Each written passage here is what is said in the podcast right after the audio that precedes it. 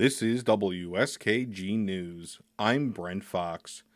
All is quiet at the state capitol now that lawmakers have left for the spring holidays despite not yet completing a state budget that was due April 1st.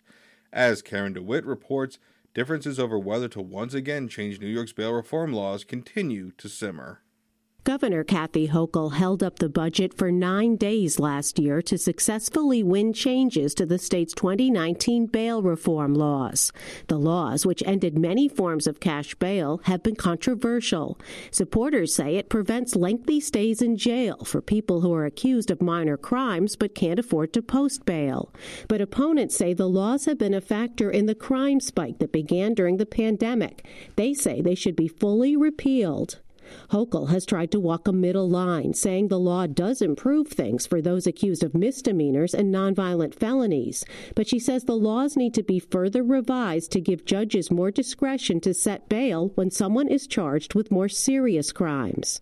Hochul, in an interview with Public Radio in late March, said she wants to get rid of the requirement that judges must use the least restrictive means when deciding whether to set bail for someone accused of a felony. I am working hard to have policies that make sense, to give clarity to judges so there's no inconsistency, that we deal with the serious offenses.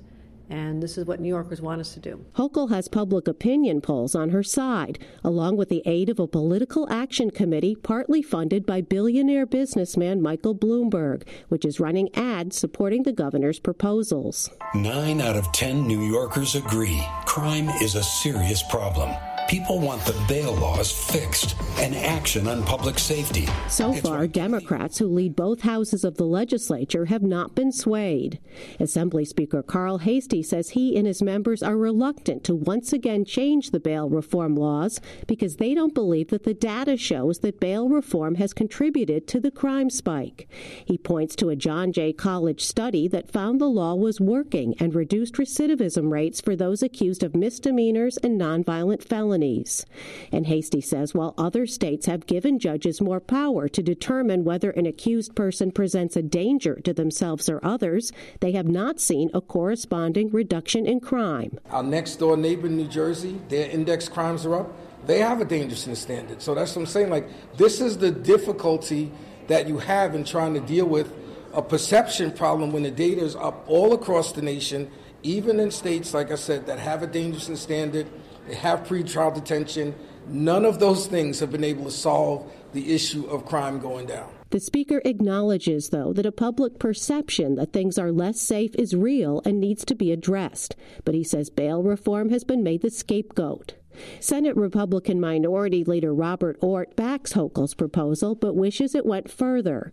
He says instead of arguing about the root causes for the crime spike, Democratic lawmakers should ask themselves if the current bail laws are making things safer. Are these laws making it are making New Yorkers more safe? Are we helping with the spike in crime? Is it contributing to it or is it just adding to the chaos, another log on the fire? Ortt, who has held office for eight years, says he's never seen the budget process lag this far behind.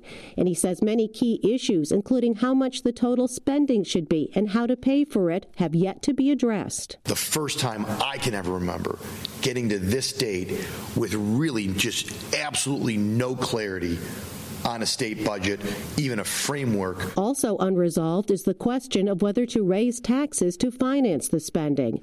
Ortt and Hochul oppose raising taxes on the rich. Democrats in the Senate and Assembly back an increase. Ortt says this year's budget process harkens back to earlier decades when state budgets were often weeks or even months late. In Albany, I'm Karen DeWitt.